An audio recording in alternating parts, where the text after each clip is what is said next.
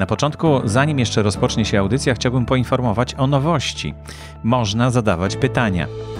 Można się nagrać z pytaniem na numer, na sekretarkę numeru 737 893 825.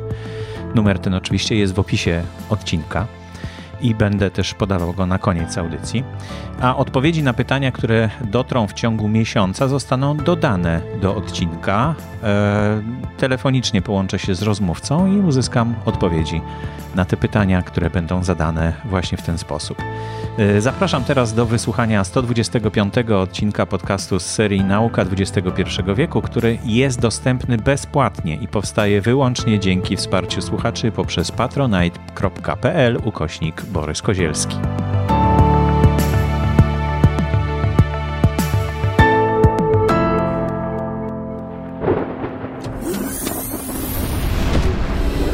All we need to do is make sure we keep talking.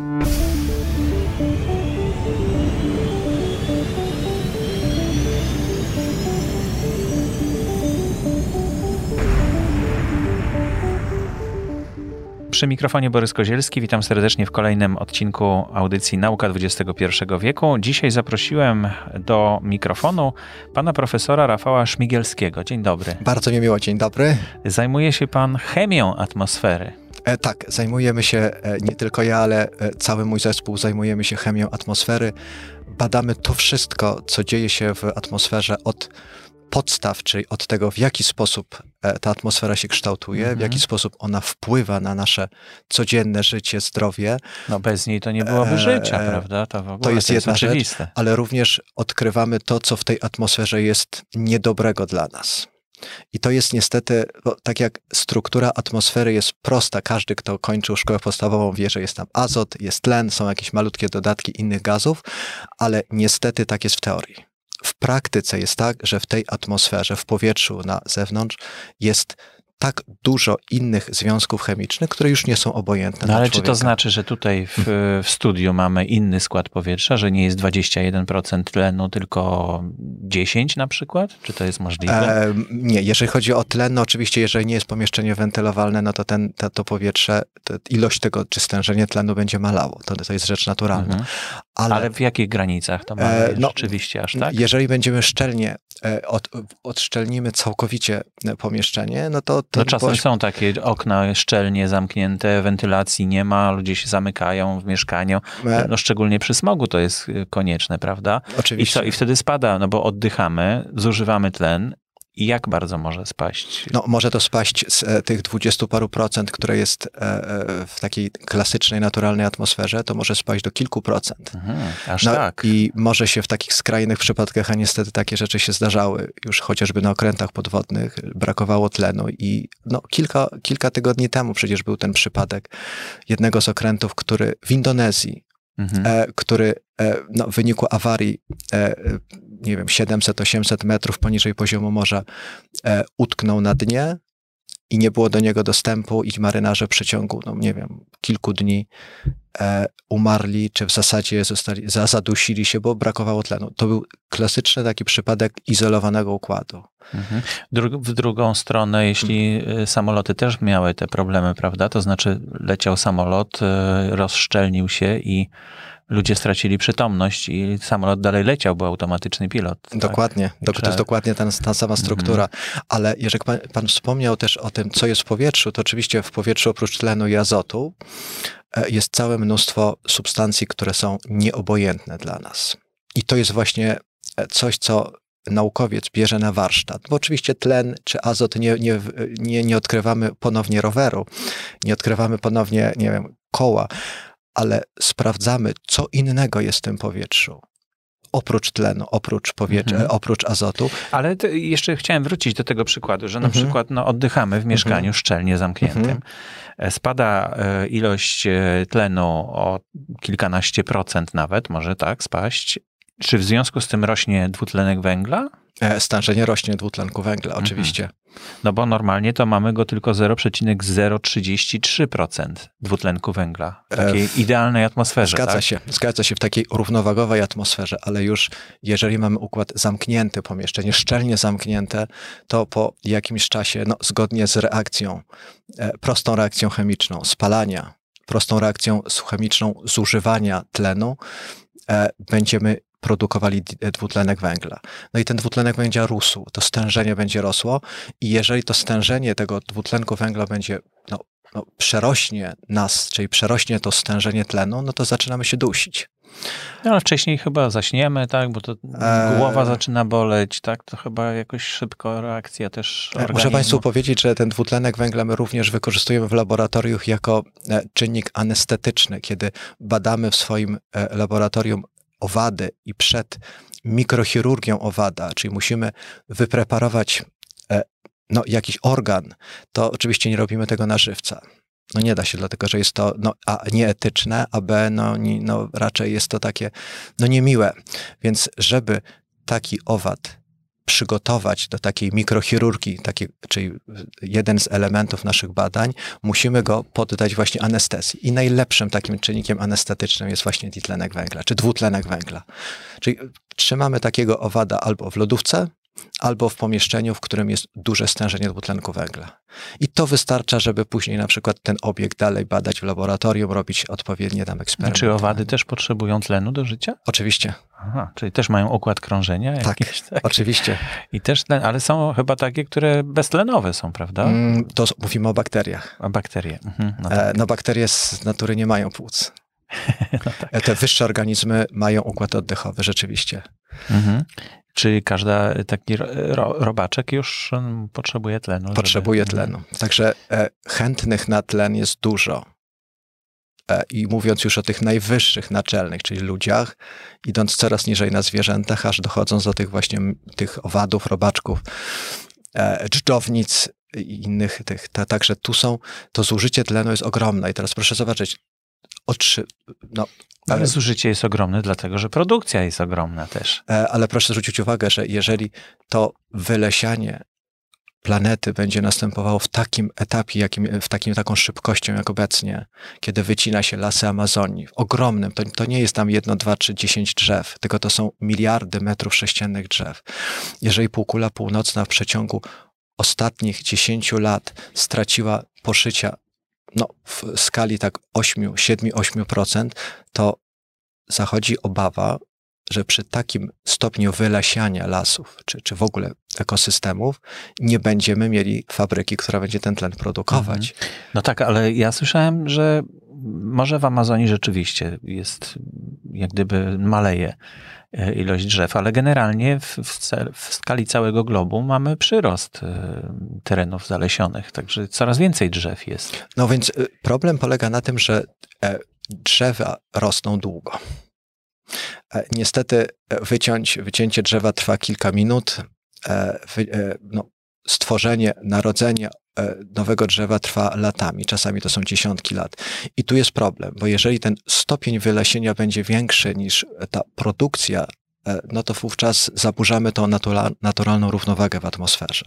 To znaczy wówczas tego ditlenku węgla będzie znacznie więcej, a niestety ditlenek węgla już to już nawet nie tylko jest to gaz, który, e, e, no, który dla naszego organizmu e, jest toksyczny, bo jest tym ostatnim produktem e, no, przemian metabolicznych, e, działania organizmu, ale również jest e, gazem politycznym.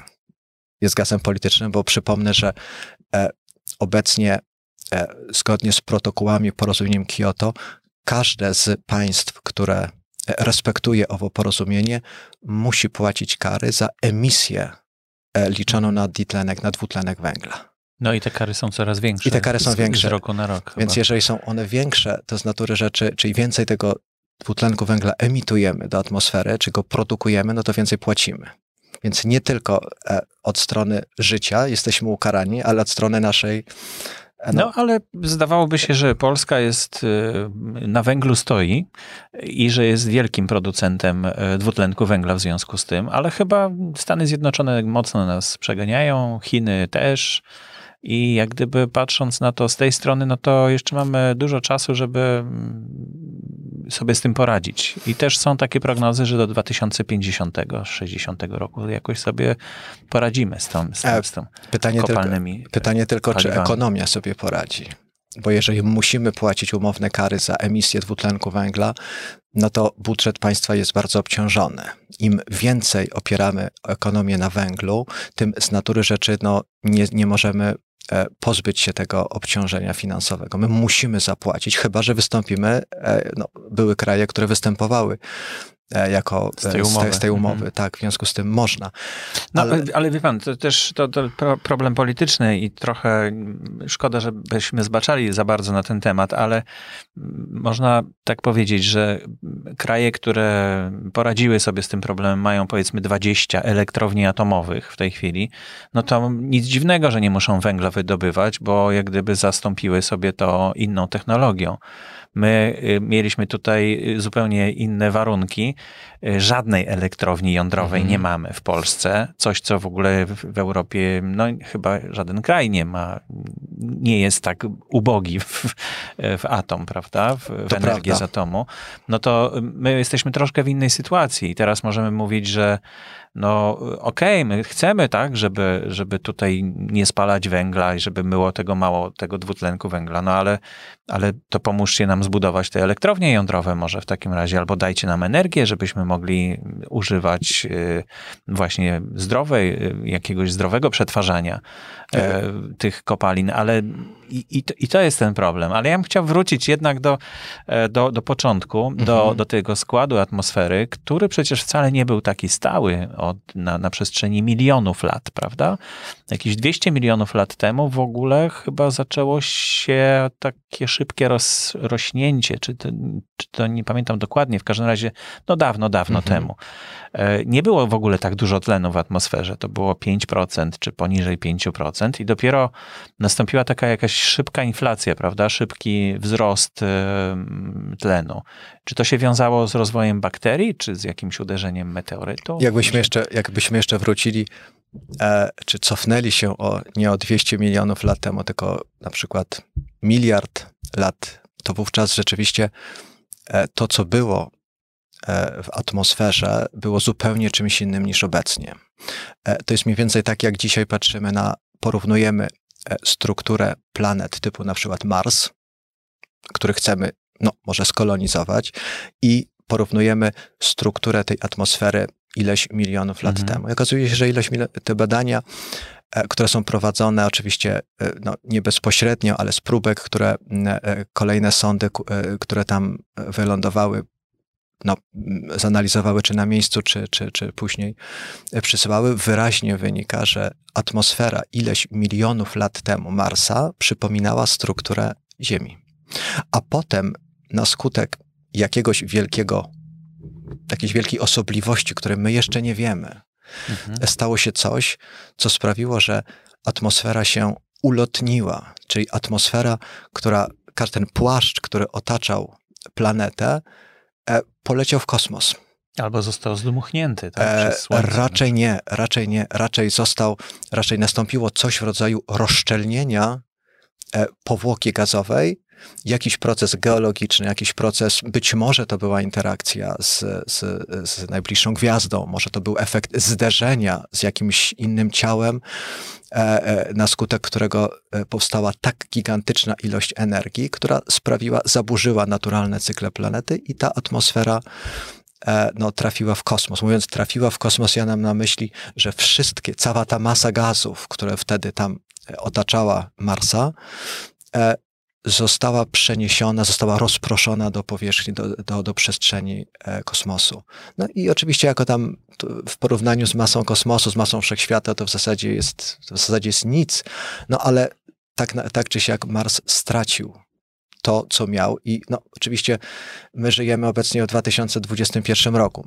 Póki co nie zagraża nam ani planetoida, nie zagraża nam póki co żaden jakiś geologiczny proces, którym, który sprawiłby, że e, atmosfera Ziemi jutro przestaje istnieć, ale trzeba sobie zdawać sprawę, że nie tylko procesy naturalne są odpowiedzialne, czy katastrofy naturalne są odpowiedzialne za no, takie drastyczne e, wahnięcia struktur e, planet czy, czy struktury atmosfery, ale również działalność człowieka, działalność mhm. człowieka jest. No przecież rzeczywiście... człowiek chce właśnie polecieć na Marsa i tam e, stworzyć coś, kolonię, tak, mhm. tak jak pan mówił, żeby wytwarzać tam tlen na miejscu, prawda? Czyli też jakieś bakterie zatrudnić do tego, żeby produkowały tlen na miejscu pewnie, tak?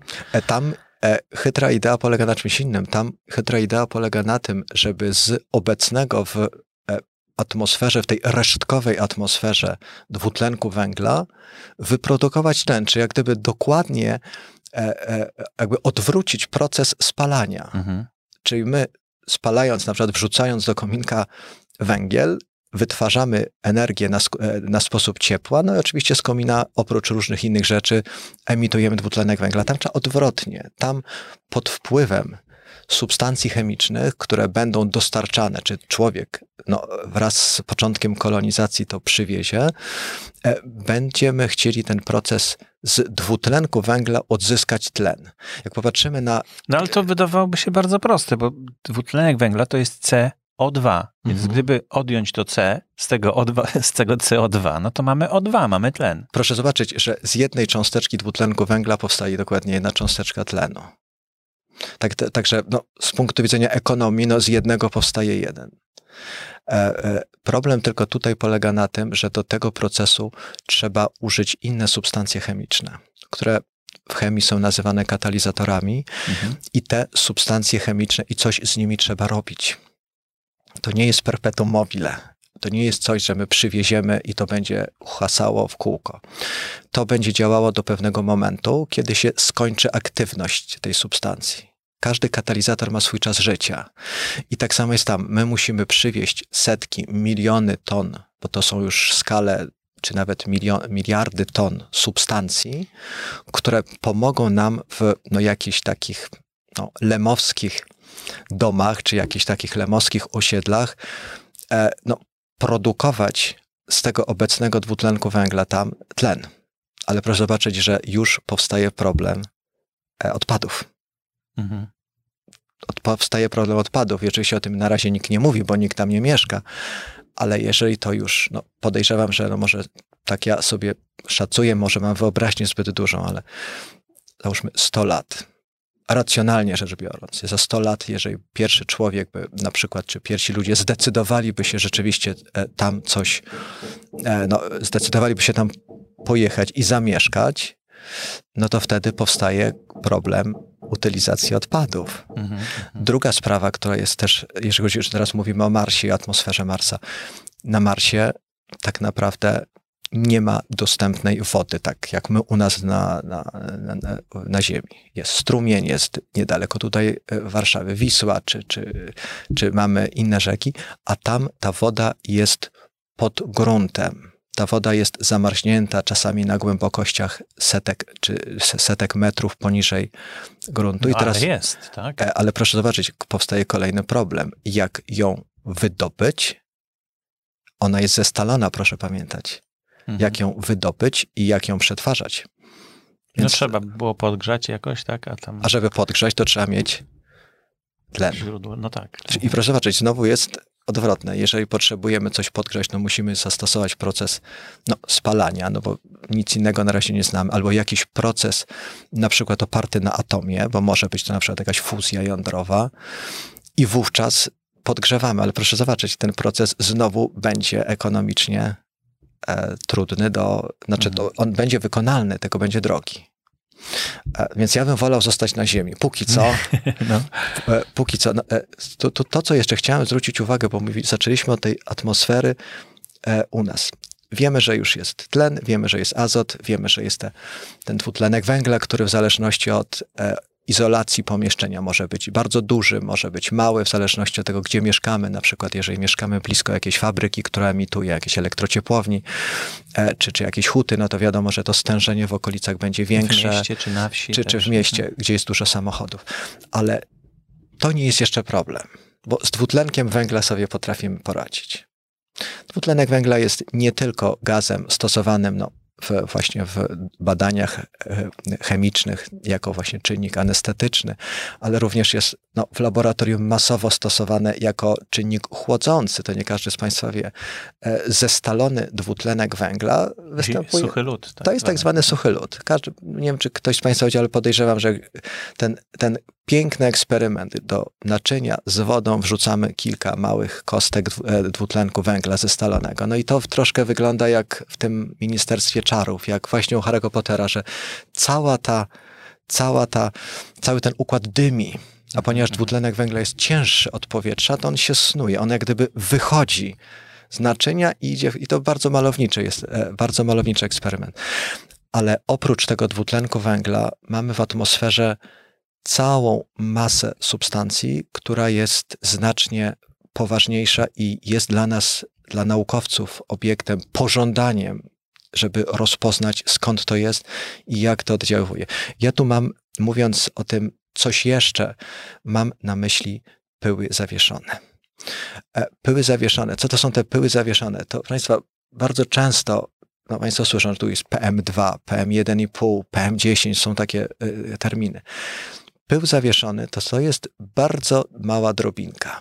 No, można sobie wyobrazić taka mała kuleczka e, o rozmiarze, który przekracza 100, 150 razy średnicę włosa. Jakbyśmy wzięli nasz włos i go obejrzeli pod mikroskopem i zmniejszyli 100 razy, to od tego mniej więcej rozmiaru, o takim mniej więcej rozmiarze mówimy. 100, 150, 200 razy mniejszych niż średnica włosa, czyli dochodzimy tutaj do skali poniżej 100 mikrometrów.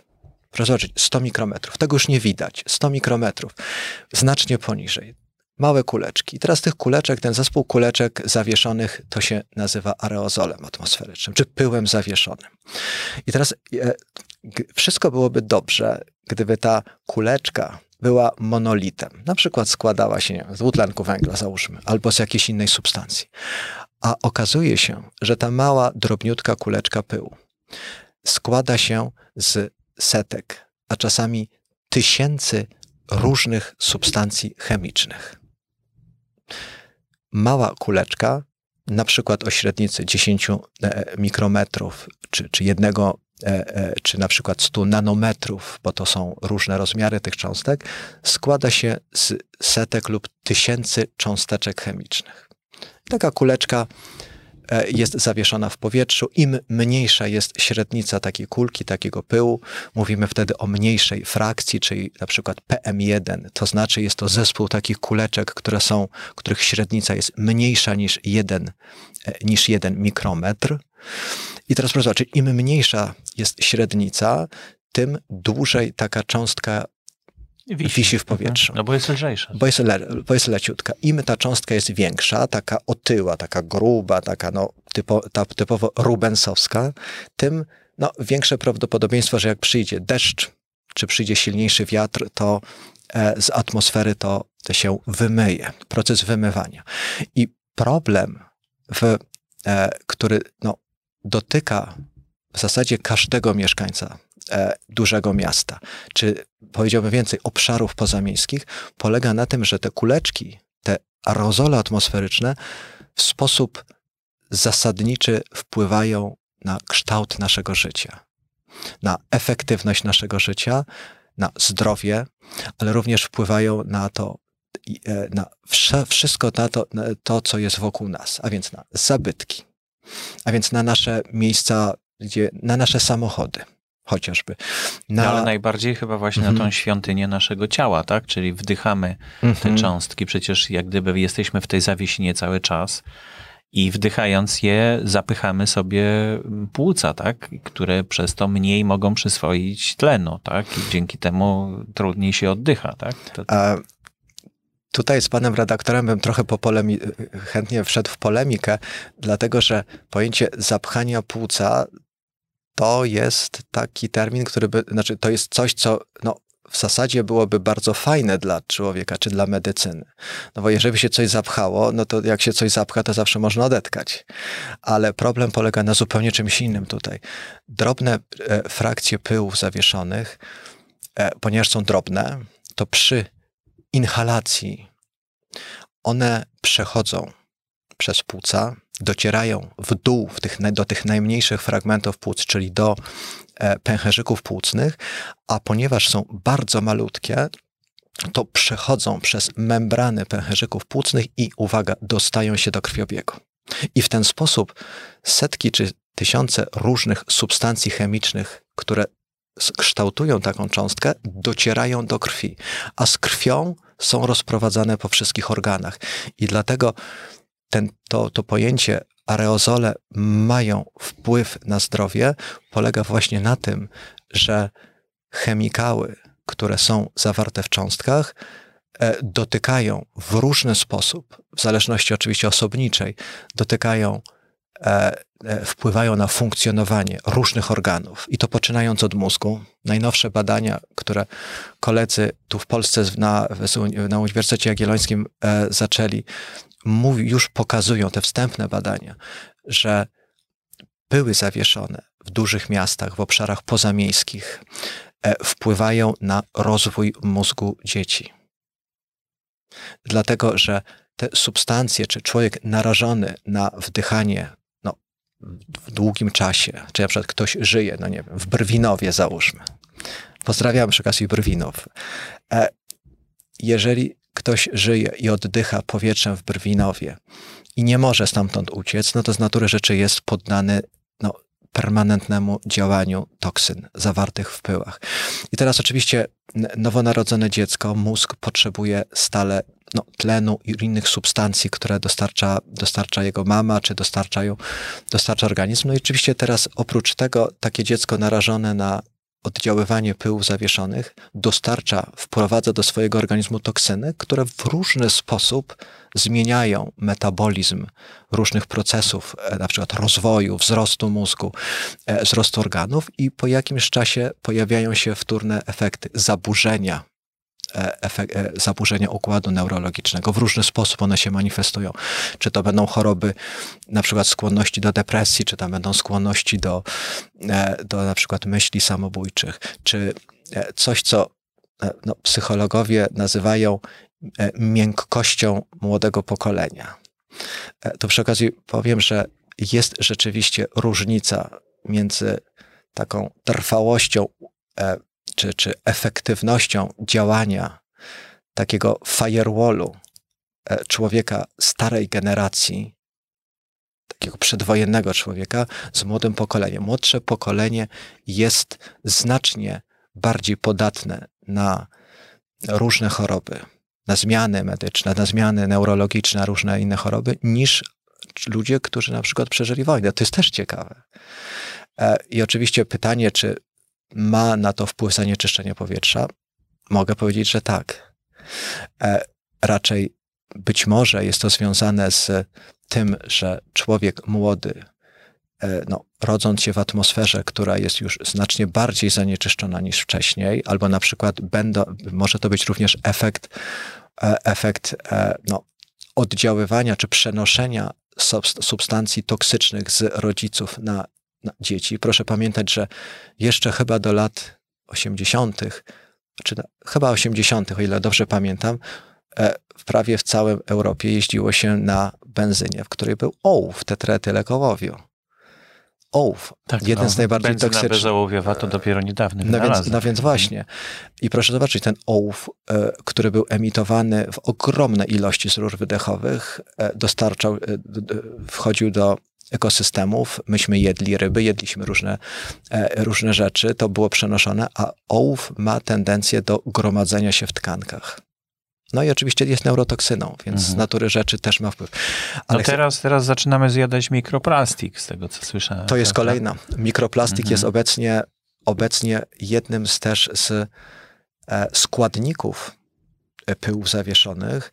Mało tego, Czyli nawet w powietrzu jest mikroplastik. Tak, mało tego. E, mikroplastik e, jest o tyle niebezpieczny, że taka kulka rzędu kilku nanometrów czy dziesiątek nanometrów plastiku, który powstaje w wyniku degradacji na przykład plastiku na hałdach, czy, czy w wyniku e, przetwarzania e, polimerów, dostaje się do atmosfery, a następnie E, tak jak rafa koralowa, obrasta innymi substancjami chemicznymi obecnymi w atmosferze, które, są, które powstają, czy w naturalny sposób, czy wymuszony. I taka kulka plastiku, mikroplastiku, nanoplastiku, otoczona znowu innym, całą gamą innych związków, dostaje się do, mikro, do naszego organizmu. I to, teraz jest pytanie, czy znacznie bardziej toksyczna jest ta osłonka, czy plastik? Nie wiemy. Nie wiem. Plastik nie będzie przetrawiony, tak? Ale te, te e, substancje mogą jakoś wchodzić w interakcję. Problem polega na tym, że tak naprawdę nie ma jeszcze wyników badań takich stuprocentowych, pewnych, które pokazują, że mikroplastik jest albo toksyczny, albo inertny taka, taki dualizm. Nie można odpowiedzieć na to pytanie tak w sposób stuprocentowy. Czy mikroplastik, nanocząstki plastiku są toksyczne, czy nie? To, co można teraz obecnie stwierdzić w naszych badaniach, to jest to, że mikroplastik jest składnikiem, immanentnym składnikiem atmosfery. Jest. No, za czasów oczywiście podejrzewam a, już zna, e, e, osławionych dinozaurów e, takiego mikroplastiku nie było. No bo w zasadzie produkcja mikroplastiku to był początek XX e, wieku, takie to dużo, wielkoskalowe e, tworzenie torebek, różnych no, materiałów różnych. To jest ta, ta skala przemysłowa produkcji plastiku to tak naprawdę domena XX wieku. No i przez wiele, wiele lat nikt się, nikt się nie zastanawiał, co z tym plastikiem robić. No, uważało się, że ponieważ e, plastik czy, czy, czy polimery, na przykład polietylen czy polipropylen, to są związki chemiczne, które są oparte na węglu i wodorze. To są dwa atomy. Węgiel i wodór. Tylko, że oczywiście w ogromnej ilości. To są, przykład taki, e, taki polipropylen to może mieć masy dochodzące do kilku tysięcy jednostek mas, czyli może być tam w tym takiej cząsteczce na przykład tysiąc cząsteczek e, atomu węgla i tam wodoru, ale nikt wtedy nie zdawał sobie w ogóle sprawy, no, że to wyprodukowane służy dobru człowieka, bo na przykład służy jako, nie wiem, butelka, jako, no nie wiem, kabel, osłona widelec. kabla czy, czy widelec, ale po wykorzystaniu człowiek ma taką psychologiczną tendencję pozbywania się śmieci. To znaczy nie myślenia o tym, co z tym będzie. Ja na, u swoich studentów bardzo często próbowałem E, e, robiłem takie jeszcze eksperymenty i zastanawiałem się, no jak macie na przykład taki talerzyk, daję wam ciasto, bo u nas w laboratorium no, ja trochę rozpieszczam i bardzo lubimy ciasta. Jak jest jakiś sukces, to zawsze pojawia się ciasto. No i zawsze czasami też nie, nie po, e, no tak nie po Bożemu na takich talerzykach dałem i, i pytam się, a czy co z tym talerzykiem zrobicie? A no do śmietnika. Ja mówię, no ale w tym śmietniku e, e, co, coś się z nim dalej dzieje. I, I, zazwyczaj było tak, a no to my już nie wiemy, to idzie do, do utylizacji. I, I, w zasadzie na tym rozmowa się kończy. Mhm. Ale teraz... Ale właśnie plastiku nie da się utylizować chyba, prawda? E, część, część, plast, część polimerów można przetworzyć. Można przetopić e, i można na przykład z niego powtórnie, czyli ten, to jest ten... to ta, kilka razy tylko. E, kilka razy. To jest ta filozofia ponownego użycia, mhm. tak zwanego reuse'u, czyli reuse, e, ponownego użycia. Ale bardzo... Szkło można wielokrotnie, prawda? To nie ma takiego ograniczenia. Można przetapiać wiele razy. No właśnie, w teorii można, w, w Polsce, w Polsce niestety coraz tego nie mogę pojąć, e, że mamy bardzo duży zasób szkła, ale tak naprawdę niewiele z tego szkła trafia powtórnie do obrotu. Najczęściej trafia na śmietnik. E, jak Państwo sobie pójdą do sklepu i na przykład kupią jakieś konese, piwo koneserskie, to proszę zwrócić uwagę, że butelka takiego piwa nie jest butelką zwrotną.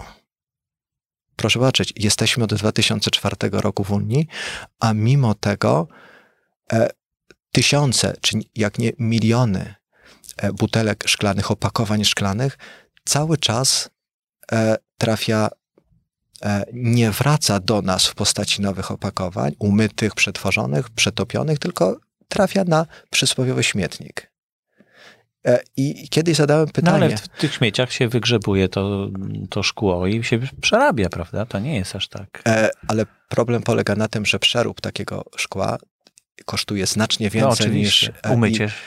Umycie, mhm. e, no, zdezynfekowanie i to jest problem. I to się nie opłaca. I w Polsce niestety to też no, znowu trafiamy na bardzo śliski grunt polityczny. A ja tak się, jako naukowiec, to tak staram się na ten grunt nie wchodzić, bo wiem, czym to grozi. No ja pamiętam jeszcze czasy, kiedy z, sam zbierałem butelki jako dziecko, żeby po prostu mieć jakieś większe kieszonkowe. No o to chodzi. A teraz obecnie... Żeby oddać do punktu skupu. W tej chwili no, chyba nie ma w ogóle, tak? Wymiennych opakowań. E, są E, są pewne serie e, wymiennych opakowań szklanych, są na przykład już te wspomniane piwa. Niektóre z, niektórzy producenci rzeczywiście e, wchodzą w ten nurt ponownego użycia, czyli można je oddać. Ja spędziłem trochę lat pracując naukowo w Belgii. I tam obserwowałem, że przez nieważne, czy to było szkło takie gabarytowe, czy niegabarytowe, szkło to było szkło. Mhm. Były, są specjalne, e, są specjalne e, e, butel, były specjalne butelkomaty, czy one są, które, do których się to szkło wkładało i dostawało się odpowiednio, odpowiednio, odpowiednią za nią sumę. To było opłacane, czy inaczej, ten mechanizm działał. Mam butelkę, oddaję, nie biję, wyrzucam. E, nie wyrzucam, tylko ją przetwarzam. Ta filozofia działała. No, w Szwajcarii jest to samo, w Niemczech jest to samo. Oczywiście ktoś powie, no tak, e, no, e, tu pan jest mądry, no bo, bo Szwajcaria, Niemcy, a Polska, no to trochę są dwie, dwie różne światy. Zgadza się, to jest prawda. Jesteśmy cały czas na dorobku, tu nie ma co ukrywać. Czy na gruncie naukowym, czy na gruncie ekonomicznym, jesteśmy na dorobku. Ale proszę popatrzeć, my jesteśmy jednym z większych krajów europejskich. E, I ilość tych materiałów typu plastików czy szkła to jest ogromna. No i teraz, jeżeli nie ma filozofii, nie ma chęci, nie opłaca się odbierać. E, no, no, właśnie, poruszył pan ten temat, że to się nie opłaca. No to biznesowi się nie opłaca odzyskiwanie, po prostu woli sobie wyprodukować nową y, butelkę, prawda, szklaną. No właśnie, a proszę zobaczyć, a na przykład w Belgii się opłaca. I tam też jest biznes. No. I ja, ja nad tym się mhm. głowię już od wielu lat. Dlaczego w Polsce się to nie opłaca? E, dobrze, i, i tu e, e, chylę swój kapelusz przed osobami, które zdecydowały się wreszcie na wprowadzenie e, segregacji śmieci. Może u nas właśnie mhm. wyrzucanie śmieci jest bardzo tanie, tak? To znaczy nie płaci się za to, że się zaśmieca środowisko. Mm, e. Mnie się wydaje, że to jest bardziej psychologiczne przyzwyczajenie przez wiele lat wyrzucało się śmieci bez ich konsekwencji, znaczy wrzucało się w torbę wszystko, co było niepotrzebne i uważało się śmieci za zło konieczne. A Tymczasem okazuje się, i to już z wielu, wielu krajów płynie ta sama informacja, kompatybilna informacja, że worek śmieci to tak naprawdę jest źródło pieniędzy. Tylko pytanie jest, jak te pieniądze z tych śmieci wy, wy, wyłuskać, jak je przetworzyć. No i właśnie tego jeszcze nie ma i dlatego my jesteśmy na tym takim cały czas na tym dorobku w tym względzie, no bo próbujemy, e, no jakieś małe inicjatywy są, ale e, panie redaktorze, cały czas to kuleje. Cały czas to kuleje, bo węgiel spalać będziemy, atomu na póki co nie będziemy mieć, wiatraków, no jakieś tam farmy wiatrowe są, e, hydroelektrownie, no są, ale to wszystko jakoś działa. Natomiast ten ta, ta, to przetwarzanie odpadów e, no, jest u nas piętą Achillesową. Tak samo proszę popatrzeć, przetwarzanie baterii.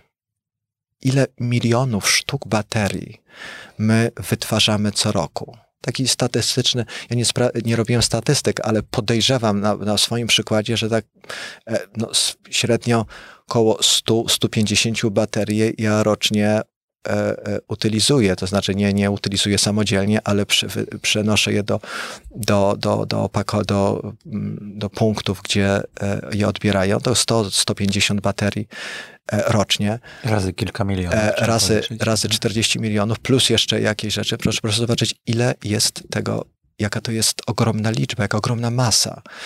I, i też E, okazuje się, że przetwarzanie baterii to jest, to jest proces bardzo złożony w wielu krajach bogatszych, e, e, no bardziej takich już rozwiniętych niż, niż Polska. To jest jak gdyby źródło dochodów. Biznes na tym opiera wytwarzanie swojego dochodu. A u nas przetwarzanie baterii to jest, i proszę tutaj się nie szokować, ale powiem, że w Polsce przetwarzanie baterii sprowadza się do rozebrania baterii na składowe. To jest pierwszy No, to punkt. Już, dużo. A druga rzecz, na wysłaniu tych elementów do innych krajów. Mhm. Czyli u nas nie mamy fabryk, które by to My nie mamy infrastruktury. My nie mamy takiej infrastruktury galwanotechnicznej, która by i opłacalnej struktury e, galwanotechnicznej, która by na przykład ten mangan z baterii manganowych, czy, czy, czy, czy elektrolity, które tam są, czy, czy cynk, e, żeby przetwarzać i ponownie wprowadzać do produkcji. My rozbieramy baterie. I proszę zobaczyć, to też jest ciekawe, bo e, na pięknych hasłach czytamy, że Polska jest liderem w na przykład e, utylizacji baterii, ale jak tak, no, człowiek, który lubi szukać, a naukowiec szuka, zawsze, zawsze naukowiec szuka. Mhm. Cierpliwie, z benedyktyńskim cierpliwością szuka. Jak właśnie poszuka, szczególnie w języku angielskim, różnych informacji na ten temat, to się okazuje, że Polska ma infrastrukturę, która pozwala rozbierać baterie Mhm. czyli e, osłonkę od tych elektrolitów, od tego zawartości i dalej to się wysyła gdzieś ten. Nie ma u nas tego, kuleje. E, Tak samo jest z oczyszczaniem powietrza. E, To tak przeskakuje z baterii na, na powietrze, żebyśmy tak trzymali tej linii. Bo proszę zobaczyć. Mówi się teraz tak, no jak mamy zanieczyszczone powietrze, to stosujemy oczyszczacze powietrza. No, pomysł dobry. Pomysł dobry. Ale teraz jest pytanie, czy jeżeli w takim razie mieszkam w Brwinowie, czy na przykład mieszkam w Otwocku, gdzie no, no, w okresie jesienno-zimowym lepiej głowy wieczorem nie wystawiać za okno, bo rzeczywiście, bo rzeczywiście jest tam problem, e, no to kupmy oczyszczacz powietrza. Ale mało kto zadaje sobie pytanie, no oczyszczacz powietrza działa, ale do pewnego poziomu. I teraz ten oczyszczacz powietrza, on wyłapuje, ale on nie wyłapuje wszystkich cząstek, on nie wyłapuje wszystkich toksyn, czy gazowych, czy, czy tych pyl, py, pylnych. I e, pytanie, na ile taki oczyszczacz powietrza jest mikrokondensatorem, który zagęszcza toksyny, a potem je rozprowadza powtórnie w powietrzu zamkniętym. E, Więc to, e, to też jest, proszę zobaczyć, jednej strony ekologia, czyli mówimy, że no, próbujemy społeczeństwu pomóc przez oczyszczanie powietrza we w środku, ale z drugiej strony produkujemy czy sprowadzamy za granicę urządzenia, które tak naprawdę e, mogą być niebezpieczne dla takiego człowieka. No bo jeżeli taki człowiek postawi i zapomni, myśli, że to jest perpetuum mobile i nie oczyści e, Nie wymieni filtra. nie wymieni tak? filtrów, nie wymieni tego, to z, to z natury rzeczy proszę zobaczyć, że to również będzie źródłem zanieczyszczenia. No z tego powodu chyba wyłączono we wszystkich toaletach publicznych y, te dmuchawy, prawda? Tak jest. Do, do suszenia rąk. E, E, tak One jest. generują bakterie, zdaje się, prawda? I E, tak jest. No i jeszcze to, co pan redaktor podkreślił. Pyły zawieszone to nie jest tylko konglomerat mikroplastiku czy substancji chemicznych, ale to jest również konglomerat chemii z biologią. Na takiej cząstce osiada przeróżne spektrum mikroorganizmów, poczynając od bardzo malutkich wirusów, e, przez e, znacznie większe bakterie, e, jakieś kolonie bakterii i na przykład no, cały czas, no, Bogu dzięki, że ta pandemia nas opuszcza, ale e, jak Państwo sięgną do no, literatury fachowej, poszukają w internecie, teraz w zasadzie w internecie można znaleźć wszystko, wszystko, to zobaczycie Państwo, że jest mnóstwo prac naukowych, które na przykład e, pokazują, że pyły zawieszone, frakcja PM, pa- particulate matter, ta mniej mała frakcja, czyli te pyły zawieszone, są wektorami, noś, czy, są, czy były wektorami, nośnikami e, e, rozchodzenia się koronawirusa. E, I na przykład, e, no wiadomo, że to noszenie maseczek przez ten cały rok, które nam, nam, na- nam tutaj e, doskwierało, ono izolowało jednego człowieka od drugiego człowieka, dzięki temu, że człowiek, który był potencjalnie nośnikiem koronawirusa, dostarczał do otoczenia w postaci aerozolu, czyli drobnych kropelek. No i to w zasadzie była maska. To była w zasadzie maska. Ale teraz ten mikroaerozol, czyli bakterie, zespół bakterii, czy ze- zespół właśnie na tego koronawirusa, rozproszone w płynach fizjologicznych, najczęściej woda, no bo płyn fizjologiczny to jest w większości składa się z wody H2O. E, I proszę zobaczyć, po odparowaniu wody, no, temperatura jest wystarczająco e, wysoka w atmosferze, więc to, to nie ma problemu, jest jeszcze słońce, zostaje materiał biologiczny. Jeżeli teraz ta kropelka aerozolu biologicznego, który wychodzi z ust chorego człowieka, dostaje się, czy wchodzi w obszar, w interakcję z cząstkami zawieszanymi, tymi stałymi pyłami, następuje interakcja, przekazanie. No i na przykład woda odparowuje, czy wsiąka do takiej cząstki, obkleja się filmem bioaerozolu i teraz ktoś inny, na przykład wdychając aerozol, czy, czy wdychając powietrze zanieczyszczone pyłem zawieszonym, może tak naprawdę zachorować. I mnóstwo jest prac naukowych, które pokazują korelację między zanieczyszczeniem powietrza pyłami, a na przykład rozchodzeniem się koronawirusa, zapadalnością na koronawirusa. No koronawirus jest teraz teraz modny, czy w zasadzie myśmy przeżyli wszystko z koronawirusem, ale to... No, do... Dużo się nauczyliśmy dzięki niemu e, też. No, no dużo, bardzo dużo. E, mnie się wydaje... Pan profesor też może przykład, jako przykład go podawać w tej chwili, prawda? Bo wszyscy to rozumiemy. E, koronawirus jest teraz modny. Te, koronawirus tak naprawdę jest dla nas wzorcem wzorcem i e, musimy się no, przyzwyczaić, że to koronawirus jest tylko jednym z patogenów. Jednym z tysięcy, które są. I pytanie jest teraz, czy ten jeden z tysięcy patogenów, który rozchodzi się w powietrzu, który ma związek, który, którego obecność w powietrzu jest związana z zanieczyszczeniem powietrza i odwrotnie, zanieczyszczenie powietrza wpływa na e, stopień zakażenia, E, czy to wszystko, proszę zobaczyć, to, czy to nas to nauczy? Czy to my z tego, z tej lekcji wyciągniemy jakiś wniosek? E, bo e, powietrze zanieczyszczone w miastach, czy w, na wsiach, czy w obszarach pozamiejskich, no jakby kształtuje nasze życie. E, to już nie tylko jest astma, no bo my najczęściej ko kojarzymy, jak jest coś brudne powietrze, jak ktoś coś pali, wypala z komina, coś leci, to my się dusimy. No, czyli takie efekty, wpływ na, mhm, mhm. na nasze płuca, na tak zwany układ oddechowy. E, rzadziej się już mówi na, o tym no, związku e, zanieczyszczonego powietrza i pyłów zawieszonych, a chorobami serca, chociaż oczywiście, tak jak wspomniałem wcześniej, drobny aerozol dociera przez płuca i pęcherzyki płucne, przechodzi do przez, krwi. aż do mhm. krwi i dalej przez, dostaje się do, a więc efekt, e, e, sprawy sercowe, czyli tak zwanego układu krążeniowo-sercowego. E, astma, no to jest też kolejna rzecz. E, teraz e, bardzo ostatnio badany wpływ e, smogu, wpływ aerozolu na, na mózg, na rozwój mózgu, na, na, na, na jego profil, zachowanie, funkcjonowanie. E, zmiany skórne, wszelkiego typu dermatologiczne sprawy, no, to też ma.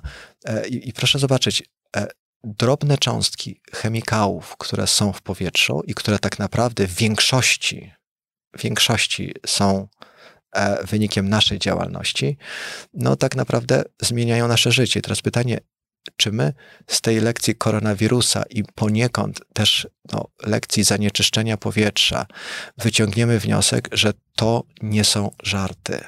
To znaczy... No już w niektórych miejscach widać e, pozytywne efekty, tak? No w Krakowie na przykład jest cała strefa bez mm, spalania węgla czy paliw kopalnych i tam się znacznie poprawiło powietrze. No jest ten obważanek, tak, wokół Krakowa z kolei, ale generalnie no coś, coś się w tym kierunku zmienia. Te mapy, które możemy obserwować, e, stężenia właśnie różnych pyłów zawieszonych, ostrzeżenia, które do nas docierają przez media, no zostawiają swoje, swoje ślady i jednak zaczynamy o tym coraz częściej myśleć. Zgadza się, kropla drąży skałę. Mhm kropla drąży skałę. Pytanie tylko, czy wystarczy nam w naszym życiu czasu, żeby zobaczyć efekt tego. E, no, oprę się znowu na Warszawie, no bo jesteśmy w Warszawie.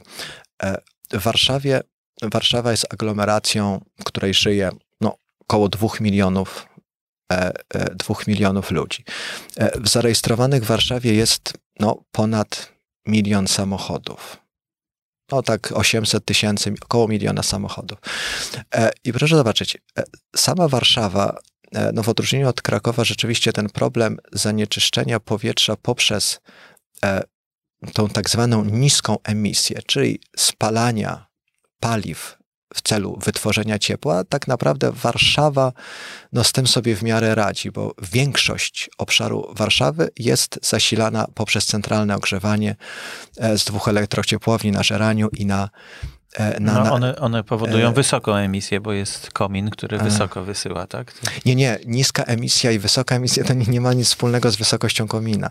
E, niska emisja to znaczy, że jest to emisja z e, przestrzeni, z domów, z obszarów, gdzie my mieszkamy. Natomiast e, tu jest, to jest emisja nazwał przemysłowa, e, ale e, raczej no, może dzięki no, transformacji systemowej i dzięki no, myśleniu o, o, o, o, a trochę to też jest wynik oddziaływania czy presji Unii, na takich właśnie dużych zakładach przemysłowych obecnie muszą działać elektrofiltry, czyli takie złożone urządzenia, które wyłapują pyły mhm. zawieszone i minimalizują zanieczyszczenie powietrza tymi pyłami.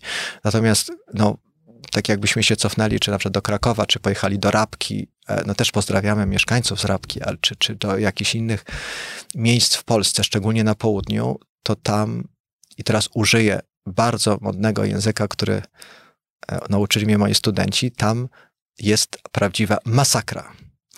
Szczególnie w okresach tych jesienno-zimowych, rzeczywiście e, w tych miejscowościach. Siwy dym, tak zwany. E, siwy dym e, i, i, palenie wszystkiego i wszystkim jest na, na porządku dziennym.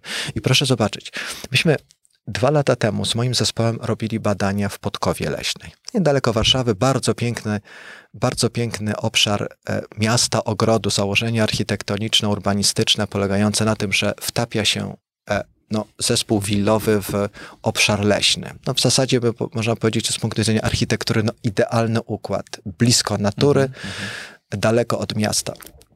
E, I okazuje się, że w Podkowie Leśnej stężenia e, zanieczyszczeń e, pyłów zawieszonych, tych PM2,5, ilość substancji rakotwórczych, ja mówię tutaj o benzoapirenie, to nazwa jest trudna, e, ale ilość substancji, które wywołują e, efekty, e, mają wpływ na rozwój chorób e, raka wszelkiego typu, jest, była ogromna.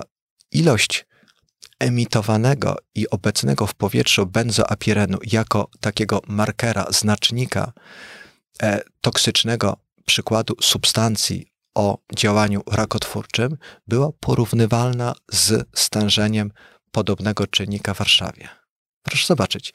I teraz myśmy badali, myśmy robili tam pomiary. E, e, e, Jak to się stało, tak? E, dzięki mhm. uprzejmości, tak, e, współpracowaliśmy z lokalnym samorządem, myśmy tam zaproszeni i okazało się, że na, nie wiem, tam jest, nie, nie, nie liczyłem, ale na ileś, ileś willi, ileś domów jednorodzinnych wolnostojących, które stoją i które spełniają e, no, już te 20 e, czy 21-wieczne kryteria e, efektywności spalania, czyli instalacje gazowe, ogrzewanie za pomocą no, jakichś tam na przykład pomp ciepła. Okazuje się, że w takim zespole wystarczą dwie, trzy, cztery czarne owce, które nie chcą się podporządkować i całe założenie architektoniczno-urbanistyczne miasta ogrodu hmm. przestaje funkcjonować. I to samo, to co pan redaktor e, wspominał, dotyczy właśnie tych obwarzanków wokół wielkich miast. Kraków. Kraków, chylę czoła e, kolegom z alarmów smogowych, bo to są ludzie, którzy robią ogromnie dużą inicjatywę. Oni właśnie pompują do społeczeństwa informacje, zastanów się zanim spalisz. To jest coś, co rzeczywiście, i to są alarmy smogowe, krakowski, warszawski, to są różne i lokalne, i, i polski. Ja chylę czoła, bo to oni rzeczywiście robią kawał dobrej roboty. E, I rzeczywiście e, to, co w Krakowie uczyniono, czyli wyeliminowano, czy zakazano, oczywiście w praktyce to jest różnie, ale w teorii zakazano tej niskiej emisji, czyli spalania paliwem, które dostarcza właśnie, no, zanieczyszcza powietrza, dostarcza dużo cząstek, ale proszę pojechać za Kraków, chociażby już za, w okolice mhm, Wieliczki, mhm. czy tam w okolice, to tam Kraków otoczony smogiem. Warszawa ma to samo. Warszawa w większości e, jest miastem bez emisyjnym z punktu widzenia emisji, tej niskiej emisji, czyli e, wytwarzania ciepła e, poprzez spalanie. Oczywiście są miejsca na Pradze, targówki, ta targówek, te, te, te rejony, gdzie rzeczywiście tam nadal jest problem. Wiele kamienic starszych jest niepodłączonych jeszcze do tego systemu centralnego ogrzewania, ale proszę pojechać do Otwocka proszę, tam jest notabene stacja e, e, e, wojewódzkiej, wojewódzkiej mhm. stacji ochrony środowiska. E, można w internecie codziennie e, e, znaleźć informacje o stężeniu, bieżącym stężeniu pyłów zawieszonych. Czyli to się mierzy w ten sposób, że się mierzy stężenie, podaje się ile tych koralików w powietrzu wisi w przeliczeniu na metr sześcienny, czyli to się podaje w mikrogramach na metr sześcienny. E, I na przykład, e, żeby już tak naświetlić, Unia Europejska, e, opracowując standardy jakości powietrza, powiedziała tak: powietrze, poziom stężenia pyłu PM2,5, czyli zespołu cząstek mhm. o średnicy poniżej 2,5 mikrometra, wszystkich tych kuleczek poniżej 2,5 mikrometra, ich stężenie, uwaga, średnioroczne e, ma być mniejsze niż 25 mikrogramów na metr sześcienny. Stężenie średnioroczne, czyli mierzymy codziennie, a, na, a potem uśredniamy na, te, na, na cały rok. I jeżeli to stężenie jest mniejsze niż 25 mikrogramów, no to według Unii Europejskiej i też według standardów WHO powietrze jest nieskażone pyłem o tej frakcji PM2,5. Oczywiście tam jest też przyjęte takie założenie, że e, dopuszcza się, no bo wiadomo, że łatwo powiedzieć, gorzej zrobić, więc tam się dopuszcza, że ileś dni w roku może być to przekroczone. E, I teraz tak, e, proszę zobaczyć też na pewną to ja obserwuję taki nurt dezinformacji czy niebezpiecznej manipulacji e, e, e, społecznej. Bo tak, proszę zobaczyć, ktoś występuje w telewizji e, i mówi tak, no w Otwocku e, stężenie na przykład pymu PM2,5 przekracza 10 tysięcy normy. No i teraz tak, taki Szmigielski jak siedzi, no to on wie, to, to, to on wie, że no, że, że trzeba umieć porównać. No bo łatwo e, powiedzieć, no 10 tysięcy mikrogramów na metr sześcienny, a tu Unia daje 25, no to, no to rzeczywiście coś nie tak jest. Ale e, i można bardzo łatwo wmówić e, człowiekowi, no że rzeczywiście jest fatalnie. Ale proszę zobaczyć, Unia wyraźnie powiedziała, średnioroczne stężenie ma nie przekraczać 25 mikrogramów. Tymczasem, jeżeli podaje się, że na przykład stężenie w jakimś punkcie w jednym dniu, nie wiem, jest na przykład, nie wiem, 300 mikrogramów, nie, czy 400 mikrogramów, mhm. no to od razu e, są organizacje, które zaczynają tym straszyć. No, to znaczy, że w tym i w tym miejscu jest źle, w tym miejscu jest tragedia, w tym miejscu po prostu jest prawdziwy Armagedon. A tymczasem może się okazać, że za dwa dni no, było lokalne rzeczywiście skażenie, a zawsze za dwa dni spada. No i teraz tak, jak ktoś nie weźmie pomiarów rzetelnie, to znaczy nie odczyta wszystkich tych pomiarów i nie, e, e, nie, zrobi, nie zrobi uśrednienia i nie porówna, no to wówczas może wprowadzić do, danego człowieka w błąd, czy decydenta może wprowadzić w błąd. Więc to jest bardzo niebezpieczne. To znaczy trzeba e, umiejętnie posługiwać się danymi, bo to jest bardzo, bardzo. No ale co nie zmienia hmm. faktu, że jeśli hmm. mamy takie wysokie stężenie, akurat w tym momencie, to lepiej nie wychodzić na dwór, prawda? Lepiej zamknąć tak. okna, e, lepiej włączyć ten oczyszczacz, e, dobrze filtrowany tam z, z tymi wymiennymi filtrami. No i wtedy to jest ogłoszenie, że jednak no, warto, warto się chronić w tym momencie. No to, że średnio rocznie, no to, to nie znaczy, że w tym momencie nie możemy się ochronić. Ale proszę zobaczyć, co innego jest e, racjonalne wykorzystanie informacji, czyli no dzisiaj jest skażenie. A co innego jest e, wyprowadzenie tezy, że miejsce A jest czarnym punktem w Polsce. No nie, no to oczywiście to jest przekłamanie. E, ale proszę zobaczyć, że tych przekłamań bardzo często, czy to w telewizji, czy, czy, czy, czy w radio, czy w internecie jest dużo. I ktoś, kto nie potrafi przeczytać między wierszami, no, wpada w pułapkę. Informacja jest e, ogólną cechą tego XXI wieku, już tej drugiej dekady. No więc właśnie. Czy już trzeciej zaczynającej się. I no myślę, że moi słuchacze, słuchacze naszej audycji sobie jakoś z tym radzą, że potrafią pomyśleć, potrafią się zastanowić, zastanowić i potrafią takie kłamstwa, no bo to inaczej tego nie można nazwać. Fake newsy teraz tak, się fake newsy, tak. No po prostu sobie z nimi poradzić. E, czasem jest trudniej może, ale zdrowy rozsądek, myślenie bardzo pomaga. Mnie kiedyś nauczyła moja wychowawczyni w szkole średniej. Mówiła tak, można zapomnieć układu okresowego, można nie pamiętać Asnyka, można nie pamiętać, nie wiem, prawa OMA, ale jedna rzecz jest bardzo istotna. E, jedno prawidło natury, że myślenie nie boli. Myślenie nie boli. I to jest rzeczywiście coś, co, co powinno nam przywiązać. Warto pomyśleć dwukrotnie, zanim na przykład wypowie się jakąś frazę, że coś jest toksyczne, coś jest niebezpieczne. E, teraz jeszcze wracając do tych pyłów. Wiemy, że mikroplastik jest w powietrzu. Wiemy, że biofilmy, a więc chociażby ten koronawirus jest w powietrzu, a więc jest w tych cząstkach. Wiemy, pytanie, co jeszcze? No co tam jeszcze może być? No, wspomniałem, że tam są substancje chemiczne. Teraz jakie te substancje tam chemiczne są? No, ciężkie metale. E, tak. Ciężkie metale, bardzo dobrze. E, teraz skąd te ciężkie metale? No pytanie, no skąd ciężki metal, na przykład platyna, pallat, to już podpowiadam, e, e szczególnie w glebie, e, duże stężenie kadmu.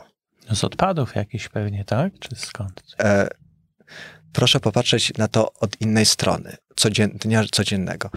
Każdy albo no, dużo osób codziennie korzysta z ekologicznych samochodów. Mówię ekologiczny, to jest samochód, który ma katalizator, czyli układ zapobiegający emisji e, e, no, substancji toksycznych.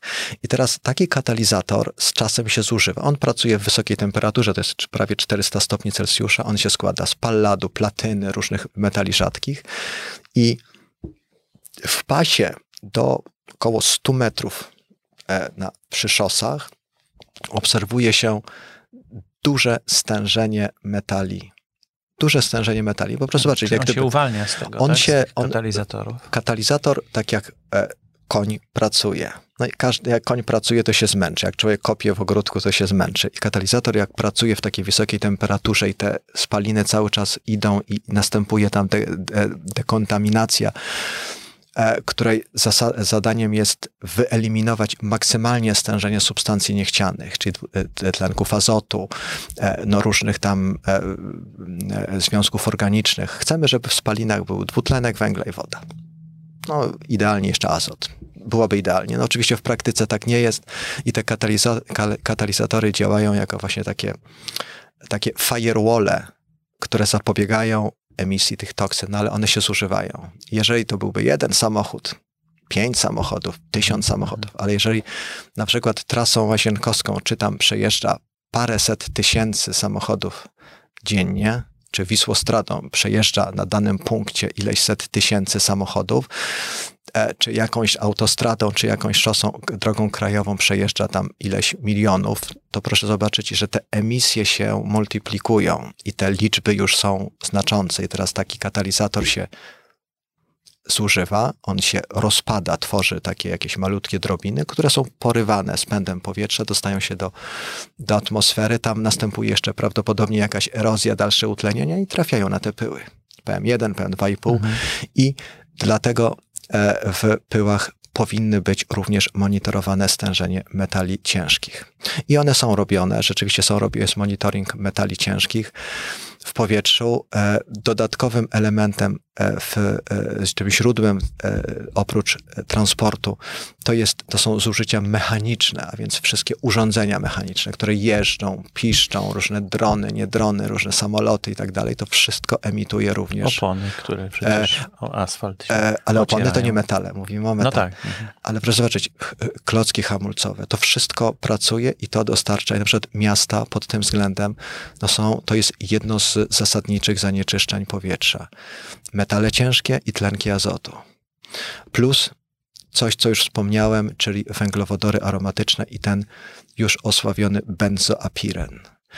E, jak Państwo spojrzą, e, i to też jest, to też dużo uczy, jak Państwo spojrzą na e, raport Europejskiej Agencji Środowiska, Environmental European Environmental Agency. Co roku oni wydają dostępne dla wszystkich mieszkańców Unii Europejskiej rzetelne, tu podkreślam, rzetelne mhm. raporty pokazujące na mapach, czyli tak obrazujące poziom stężeń różnych E, różnych substancji, znaczy substancji, które są wpisane w monitoring, czyli pyły PM10, PM2,5, e, tlenki azotu, ozon e, i benzoapiren również. I proszę zwrócić uwagę, że jak Państwo wejdą sobie na ten raport EEA, wystarczy w internecie wpisać EEA report, za dany rok, czyli za poprzedni rok, to wyjdą te mapy. I proszę sobie popatrzeć, i tam, jak Państwo popatrzą na stężenie E, węglowodorów aromatycznych, szczególnie tych właśnie te, tego benzoapirenu jako przykładu, tego największego kancerogena cywilizacji, ten kancerogen cywilizacji, mhm. to patrząc na Europę, okazuje się, że Polska jest cała na czerwono. Czyli w Polsce poziom, stężenie tego węglowodoru, który powstaje, jest skutkiem spalania paliw. To może być paliwo kopalne, to może być drewno, to może być, to jest właśnie e, ruch samochodowy, czy spalanie benzyny. To wszystko emituje potężne ilości. Dopuszczalna przez Unię e, i WHO poziom stężenia benzoapirenu w powietrzu cało to jest 1 nanogram. 1 nanogram. Nano to jest 10 do minus 9, czyli 1 miliardowa grama substancji na w metr sześcienny powietrza. W Polsce, e, na przykład tak jak robiliśmy te pomiary w, e, w Podkowie Leśnej, były co najmniej o rząd wielkości większe. Proszę zobaczyć, człowiek mieszka w Podkowie Leśnej, w Brwinowie, w Otwocku. Ma wrażenie, że Ma wrażenie, że, że mieszka czysto. No, jest super daleko od lasu, a tymczasem za rogiem, za kominem kryje się śmiertelny wróg. E, proszę Państwa, z benzoapirenem akurat tu żartów nie ma, bo to jest substancja, która dostając się do organizmu, e, ulega przetwarzaniu, ulega metabolizmowi i jednym z produktów takiej degradacji jest inny związek chemiczny, który ma właściwości kancerogenne. On zmienia biochemię, biologię, chemię mhm. komórki. No i po jakimś czasie skutkiem tego jest namnażanie, wytwarzanie komórek rakowych. No i, i wtedy jest tak, że. No, panie profesorze, no ja poproszę na koniec coś optymistycznego, bo już miałem puentę prawie, że myślenie nie boli. E, ale... Myślenie nie boli, zgadzam się, cały tak, czas. E, no, ale wypadałoby coś powiedzieć, że nie wiem, że przy okazji tego całego naszego przemysłu, tej naszej całej cywilizacji, jest jakiś taki substancja, która nam bardzo pomaga w czymś. E, my szukamy, ludzie od początku istnienia szukają kamienia filozoficznego, substancji, która daje szczęście. No, kiedyś próbowano z wszystkiego otrzymać złoto. No, obecnie złoto nie jest metalem, może jest to jednostka monetarna, która ma, ma znaczenie, ale to nie jest ta idea. Ale idea szukania takiego złotego środka, ja myślę, że tak. Żeby podsumować, jakoś nie, nie skończyć jako pesymista, bo naukowiec, pesymista to jest najgorsza kombinacja. E, dwie rzeczy. E, przede wszystkim bardzo dobrze, że coś się w Polsce już dzieje. A więc oddolne ruchy typu alarmy smogowe, typu informacje dostępne dla społeczeństwa w internecie. E, wszelkiego typu inicjatywy samorządowe, e, a więc na przykład w Krakowie e, zakaz spalania, wiele inicjatyw na poziomie województw, gdzie są wprowadzane pewne programy stop smogowi, różne alerty smogowe, wszelkiego typu inicjatywy monitorowania rozrostu sieci jakości powietrza, czujników, dostępność tych czujników, to rzeczywiście jest e, no, duży plus i myślę, że idziemy, jesteśmy na dobrej drodze. Oczywiście nie możemy się porównać z naszym sąsiadem z, z zachodu, z Niemcami, no bo wiadomo, że no, nasza historia e, była trochę inna niż historia Niemców czy, czy, czy, czy innych krajów. Myśmy e, rozrastali się, czy w zasadzie przez wiele lat żyli, dekad żyliśmy pod tą żelazną kurtyną i teraz nadrabiamy.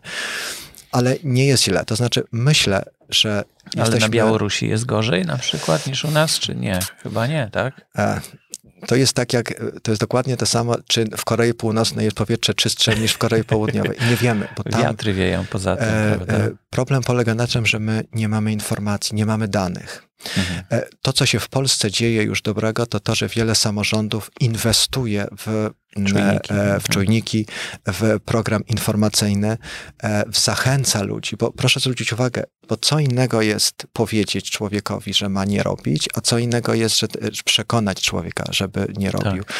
Tak. I my obecnie jesteśmy na takim etapie przekonywania. Czyli mówimy, mówi, czyli dostarczamy informacji, jeżeli ktoś ma butelkę E, e, po Mazowszance. Nie wrzucaj do pieca.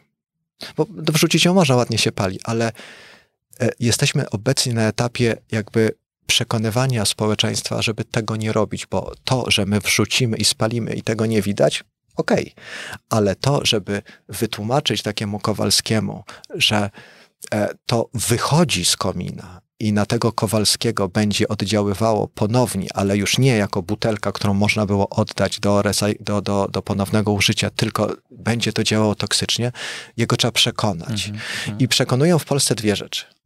Przekonuje permanentne, benedyktyńskie mówienie, że to szkodzi, że tego nie wolno robić, tak jak uczy się dzieci, albo druga rzecz, kary finansowe. I to rzeczywiście, i to rzeczywiście te kary finansowe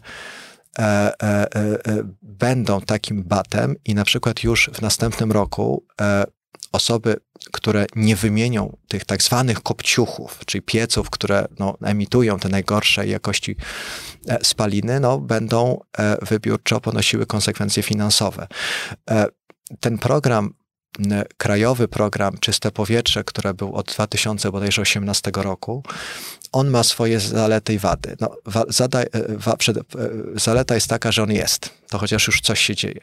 Wada jest taka, że nie każdego, szczególnie tego najbiedniejszego użytkownika stać, stać na, to, na wymianę. Poza tym problem polegał też na tym, że bardzo, bardzo dużo że człowiek nawet chcąc zainwestować w wymianę takiego pieca, musiał najpierw zainwestować, ale nie tylko zainwestować, najpierw musiał również zainwestować cierpliwość w e, przejściu, e, przydarciu się przez bariery administracyjno-formalne, co było dla wielu ludzi do przejścia. I niestety, może żeby nie zakończyć pesymistycznie, ale tak trochę realistycznie, powiem tak, ten program, jego efektywność na obecnym poziomie o, od 2018 roku to mniej więcej około 200, 230 wniosków tak średnio jest na, na, na przykład w województwie mazowieckim, około 230 wniosków zostało złożonych. Rocznie? E, rocznie. E, w ma, mamy 2021. E, tak jest. Specjaliści wyliczyli, znaczy to, to, nie tylko specjaliści, ale ludzie, którzy patrzyli na efektywność, czyli ile wniosków trafia w danym roku, do, do, do którego roku to będzie, to wychodzi z tych obliczeń, że żeby wymienić te 3 miliony, bo tak mniej więcej jest w Polsce 3-3,5 miliona tych tak zwanych kopciuchów, to nam potrzeba z tą szybkością wymiany około 40 lat. Czyli jeżeli ja mam teraz 47 lat, to ja będę miał 87 lat, kiedy Nie, ten no to program... szybko wzrośnie. E, świadomość dzieci już jak zobaczą, urosną, tak, i zobaczą w swoim domu, że mają takiego kopciucha, to natychmiast wymienią. Przecież to oczywiste jest, bo się w szkole tego nauczą chyba. Prawda? Pod warunkiem, że dożyją. No tak, i że będą na tyle sprawnie myśleć, żeby, no, no żeby to skojarzyć. Ale ja uważam, że e, ponieważ się już ruszyło e, i, i ten cały pęd, e, e, e, że jakość powietrza ma wpływ na nasze zdrowie, na naszą jakość, na nasze życie, na naszą codzienność, jest tak silny, ten pęd, ta rewolucja jest tak silna, że ona tak naprawdę już będzie drążyć e, tą przysłowiową skałę. I to chyba jest najlepsza puenta. To znaczy, nie wrzucajmy do pieca tego, co, chce, to, co, co nam zbywa. dbajmy o to, co jest wokół nas. E, nie bójmy się krytykować innych, jeżeli robią źle.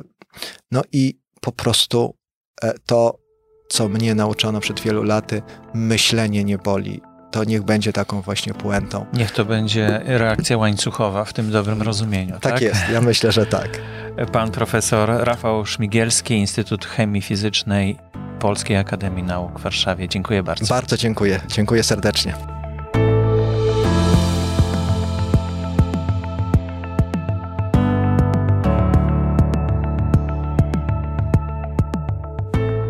To był 125 odcinek podcastu z serii Nauka XXI wieku pod tytułem Chemia atmosfery z doktorem habilitowanym inżynierem Rafałem Szmigielskim.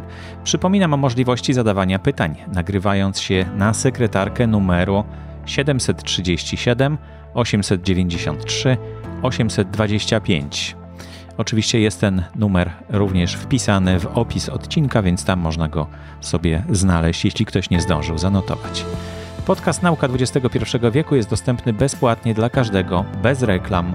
Powstaje dla słuchaczy, a nie dla reklamodawców i nie na zlecenie Spotify. Jedynym źródłem jego finansowania jest wsparcie słuchaczy poprzez patronite.pl ukośnik Borys Kozielski. Najhojniejsi z patronów to Kamil Bielówka, Aleksander Dębiński, Kamila Fornalik, Karolina Gorska, Rafał Kozikowski, Andrzej Lach, Piotr Prochenka, Tomasz Stasiak i Adrian Wiśniewski. Misją mojego podcastu jest przenieść słowa tych, którzy mają wiedzę i doświadczenie, do tych, którzy chcą wiedzieć. Marzy mi się tworzenie audycji co tydzień, ale to jest praca na pełny etat i dlatego bardzo jestem wdzięczny patronom, bo przybliżają mnie swoim wsparciem do realizacji tego marzenia. Pozostałych słuchaczy bardzo proszę o wsparcie. Można je zadeklarować już od 3 zł miesięcznie, jeśli uważasz, że ten podcast i jego misja mają dla Ciebie wartość.